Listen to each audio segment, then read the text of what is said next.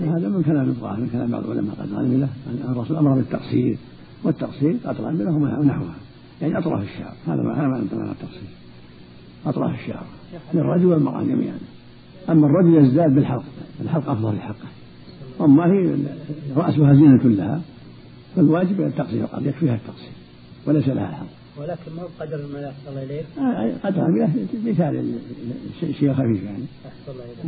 من لبى بعد نزول الطائرة على أرض المطار في جدة ولم يسمع النداء للميقات فإذا بالطائرة تنزل على أرض المطار ولبى لغفلته يعني عن النداء. ما رأيك فيه؟ حصلت من تقريبا عليه عليه جميل بحي مكان الفقراء. بس لم يسمع النداء. ولو. يعني ما عليه اثم يعني ما سمع لكن عليه. ترك ترك الواجب ولو وصل الراجح يا شيخ الراجح ما هي؟ بعض الاماكن اذا وكل يذبح ما هي؟ الراجح لو ذهب إلى رابغ احسن يكفي. يقول لو ذهب إلى رابغ. يرجع الميقات اللي جاء يقول رابغ أسهل لي. يقول رابغ. هو وجب عليه على قبل الميقات اللي جاء أو وجب عليه من جهة الميقات. والرسول قال هن لهن ولمن أتى عليهم غيرهم من أراد الحج وهو أتى على هذا الميقات. نعم. من له عذر. كالرعاة يجوز أن يجمع الرمي. عذر شرعي مثلا. لا بأس حرام إن شاء الله. كان مريض وخر الحج عشر مع الثاني عشر لا بأس مثل مثل ما عذر الرعاة الله إليك ما يفعل بعض الحجاج الخارج يعني اللي أكثر خارج المملكة يوكلون أحسن الله إليك ويذهبون إلى بلدهم. لا ما يجوز هذا الواجب البقاء حتى يكمل حتى يوم الجمعة يوم الثاني عشر ويتعجل. لأن قال فمن تعجل في يومين. ما أباح له من التعجل في يومين. لا يتعجل قبل اليومين. الله إليك.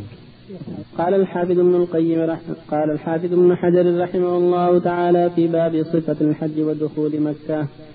وعن سراء بنت النبهان رضي الله عنها قالت خطبنا رسول الله صلى الله عليه وسلم يوم الرؤوس فقال أليس هذا أوسط أيام التشريق؟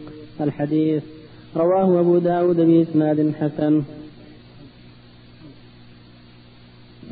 ألي... أليس هذا أوسط أيام التشريق؟ الحديث. رواه أبو داود بإسناد حسن.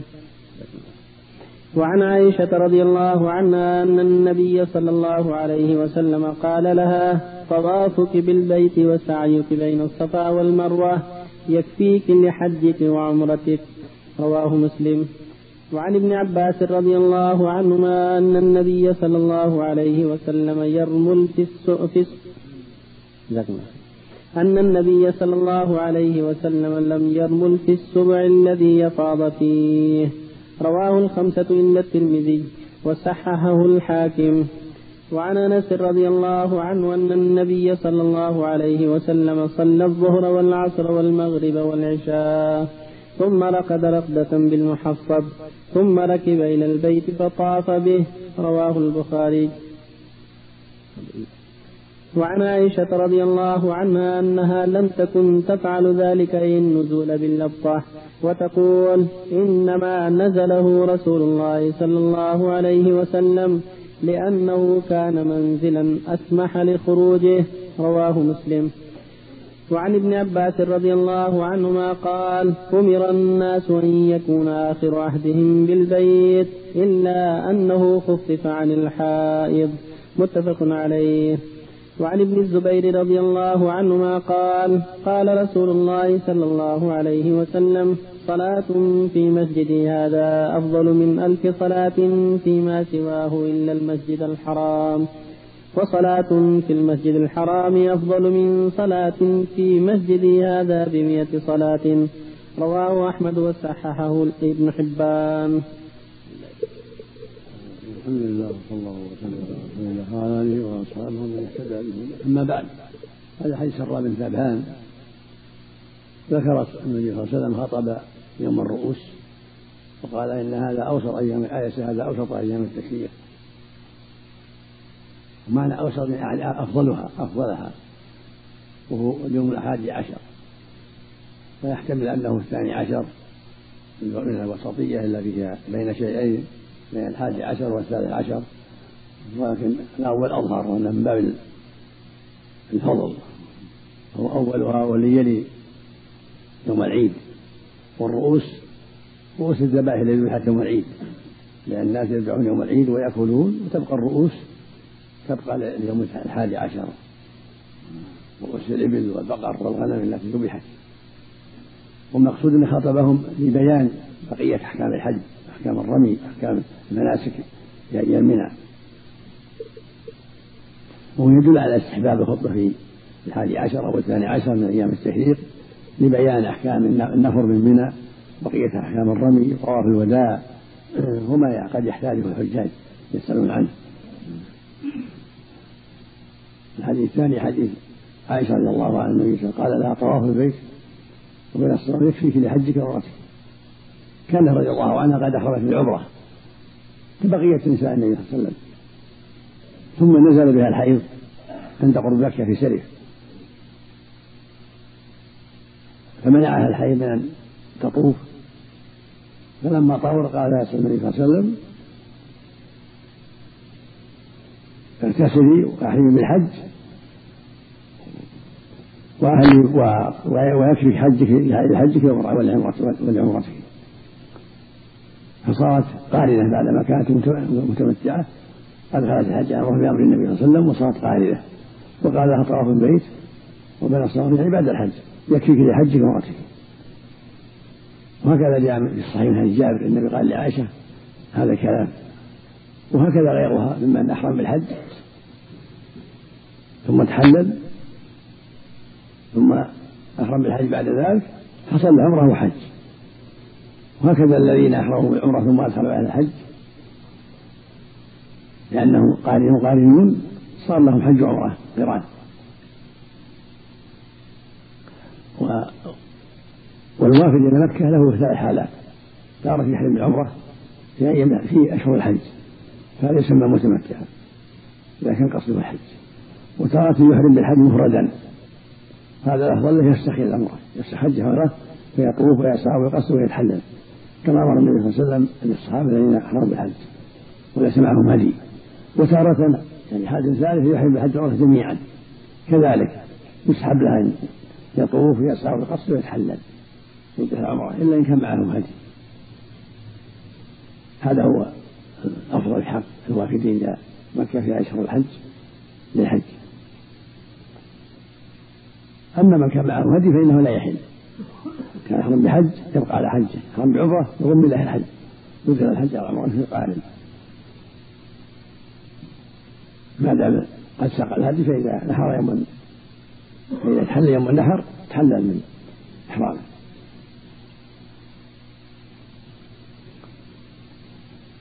مثلها النفساء كزوجة الصديق حينها رضي الله عنها ولدت في ميقات محمد بن أبي بكر وحجت وهي نفساء. في مثل مثل الحيض. تبقى على حالها حتى تطهر ثم تطوف لحجها. وإن كانت قارنة ستسعى لحجها وقرانها كما كانت عائشة رضي الله عنها حديث أنس رضي الله عنه يدل على أن السنة يوم النهر أن تكون الصلاة الظهر العصر في مكة. إذا نهر يوم الثاني عشر أو الثالث عشر يمشي قبل الظهر قبل الصلاة. يصلي في الأبطح أو في بيته ذاك ذلك اليوم لأن الرسول نفر يوم الثالث عشر وصلى بأبطح الظهر والعصر والمغرب والعشاء. والفجر صلى في المسجد الحرام. ثم نفر إلى المدينة عليه الصلاة والسلام. هذا هو الأفضل إذا تيسر كانت عائشة رضي الله عنها تقول إن هذا ليس بسنة إنما هو منزل نزله لأنه كان أسمح لخروجه. وهكذا جاء ابن عباس هذا معنى والمرفوع عن الصديق وعمر رضي الله عنهما النزول في الأبطح كما فعل النبي صلى الله عليه وسلم. وهذا هو الأصل في أعماله تعبد فإذا انصرف بنا يوم الثالث عشر فالأفضل أن تكون صلاة الظهر والعصر في مكة. لا يصليها في منى ينتقل في منى إلى مكة سواء في الأبطح أو في غير الأبطح في الأبطح فلا بأس ولا في منزله ولا في أي مكان. صلي. الظهر في منزله له. وإن كان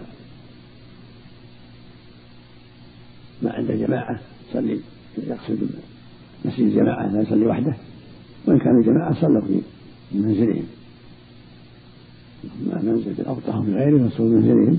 كما نزل النبي في الأبطح كان يصلي في الأبطح عليه الصلاة والسلام.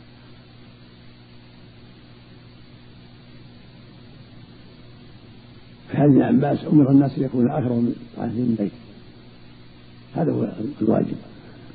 عند النهاية من الحج يطوف الوداع سبعة أشواط فقط ما في السعي يسمى طواف الوداع.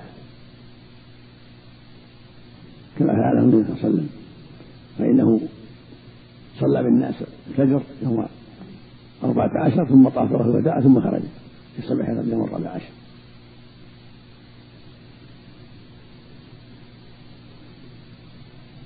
وهذا الطواف لا ليس فيه. رمل هكذا طواف الإفراد ليس رمل الرمل في طواف القدوم. ولهذا قال ابن عباس لم يرمل في السبع الذي أفاض فيه والرمل المسارعة في الخطى مع الخبل.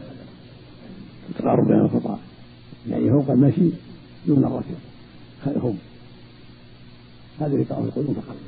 أما طواف الإفاضة وطواف المستحب طواف الوداع ما في رمل يمشي مشي العادة.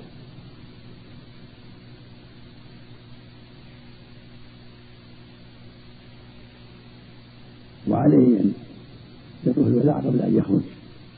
وإن كان طواف الإفاضة عليه طاف عند الخروج أجزاء عن الوداع. المقصود أن يكون آخر عهده بالبيت فإن طافهما كان أكمل. طاف الإفاضة ثم طاف الوداع يكون أكمل وأكثر أجرا الحديث الأخير حديث ابن الزبير النبي صلى الله عليه وسلم قال صلاة المسجد هذا خير من ألف صلاة فيما سواه إلا المسجد الحرام. وصلاة المسجد الحرام أفضل من صلاة المسجد هذا بمئة بمئة صلاة. يعني آخر صلاة المسجد هذا بألف صلاة وصلاة المسجد الحرام بمئة ألف صلاة. هذا فضل عظيم في المسجد الحرام ومسجد النبي صلى الله عليه وسلم. الصلاة في مسجد النبي صلى الله عليه وسلم بألف خير من ألف صلاة. يعني تضاعف الصلاة في المسجد الحرام خير من مئة ألف. هذا فضل عظيم في الصلاة في المسجد الحرام. أما بقية الأعمال لم يثبت شيء الصوم الصدقة ما أثبت فيها مضاعفة محدودة. تضاعف لكن الله أعلم العدد. إنما ثبت هذا في الصلاة فجاء في الصوم بحديث ضعيف. تضاعف مئة ألف لكن حديث ضعيف. فالأعمال خير تضاعف في مكة لكن لا يعلم عدد مضاعفها إلا الله. أما الصلاة بين الرسول صلى الله عليه وسلم أن تضاعف مئة ألف. هذا فضل من الله وجود الكرم سبحانه وتعالى. في هذا البلد الأمين. وهذا يدل على فضل الإقامة في هذا في المسجد في مكة بهذا الخير العظيم وضاعفة الصلاة فيه وضاعفة الأعمال الصالحة لمن تحفظ وابتعد عن السيئات وحذرها. فله خير عظيم في قامة مكة لهذا الخير العظيم. لكن السيئات فيها أيضا عظيمة وخطيرة. وتضاعف من جهة الإثم لا من جهة العدد. قال تعالى ومن يرد فيه بإلحاد من يغفر من عذاب أليم مجرد الإرادة كيف إذا عمل نسأل الله العافية والسلام. الله إليك الصلاة في المسجد الحرام المسجد النبوي سواء كان فريضة أو نفل أحسن إليك. نعم نعم الحديث نعم. يوم الرؤوس واليوم الحادي عشر؟ يوم الرؤوس رؤوس يذبح يوم العيد. يحتمل انه اليوم الثاني وانها رؤوس العيد ورؤوس الحادي عشر. نعم. الشخص إذا كان سكن في مكة شهرا هل الأفضل في حقه أن يصلي في الشقة أم يصلي في المسجد الحرام؟ قول صلاة المرأة في بيته أفضل من المكتوبة، هل على إطلاقه أم هذا خاص لمن كان ساكنا؟ إيش المشكلة عليه يعني؟ في رمضان يجلسون في شهر. الأفضل في حقهم أن يتطوع في رمضان في المسجد الحرام وكذلك في المسجد النبوي ولا يقصدون حتى المرأة الأفضل في حقها أن تصلي في الحرام الأفضل في بيوت صلى الله عليه وسلم لما خطب الناس في المدينة قال أفضل صلاة المرء في بيته المكتوب لما صلى بهم بعض الليالي في رمضان. ترك ثم قال أفضل صلاة المرأة في بيت المكتوب يعم الوتر والتراويح وغيرها. لكن النبي صلى الله عليه وسلم قال إني أخشى أن يفرض عليكم خاف أن تفرض عليكم صلاة الليل. فلما توفي النبي صلى الله عليه وسلم واستخلف عمر جمع الناس صلى بهم التراويح خلف أبي أبي. لأن الفرض أمي لما توفي صلى الله عليه وسلم أمي الفرض وكان صلى بعدة ليالي كان صلى في المسجد أوزاع وأقره النبي صلى الله عليه وسلم في طلبها في طلب الفضل وفي العشر الأخيرة طلب ليلة القدر.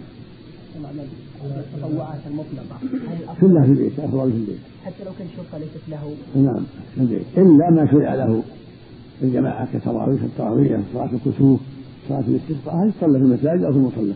الله عليك المسجد الأقصى الورد طواف الإفاضة من أخره إلى يوم الخامس عشر. هل عليه دم؟ طواف الإفاضة لا ما عليك يأخر حتى ولو في المحرم ما عليك. لكن بعض العلماء قال يأخر عن الحجة يعني لو كان الحنفية لكن يقول ضعيف. إلا أن المسارعة أفضل واللي يسارع في أيام الحج كل ما سارع به أفضل.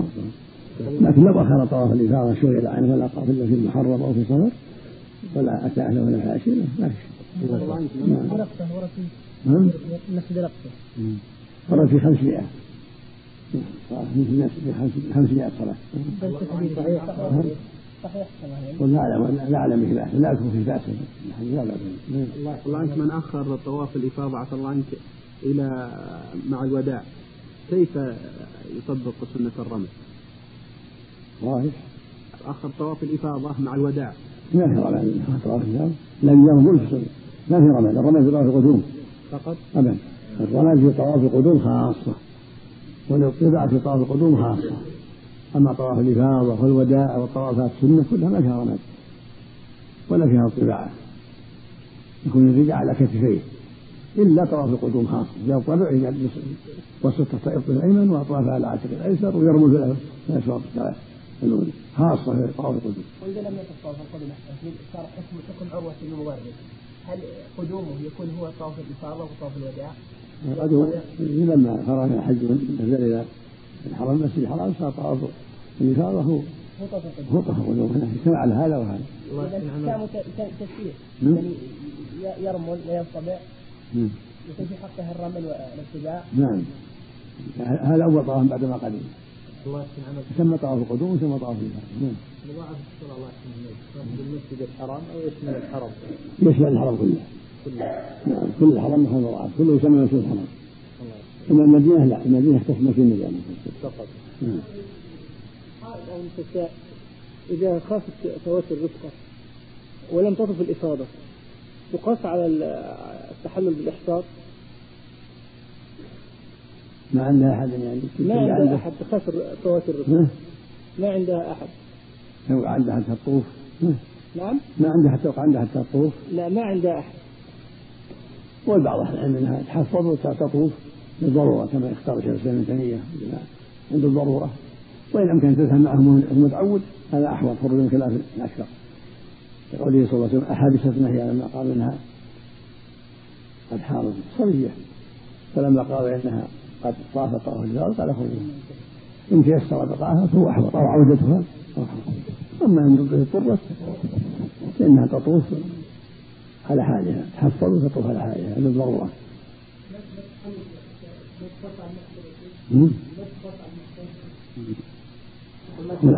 المحسن لها أحكام أخرى الحج هذه عدة أعمال الحج ما بدل لها. لا لا من بعيد المحصن لأن المحصن معناه يبقى عليها حج معناها معناها ما حجت. معناها بقي حجها معلق. أما إذا أطرفت بهذه الرخصة وهذا لأنها مضطرة حجها تم. هذا على هذا القول انها إنها مضطرة. يسرى عن شرط الطهارة. أحسن الله إليك. يقال إن أبو بكر الصديق رضي الله تعالى عنه بعد صلاة صلاة التراويح ما قام سنتين قعد ما صلى التراويح. وكذلك عمر تسع سنين مشهور بأهل الردة. مشهور بأهل وعمر رضي الله تعالى عنه.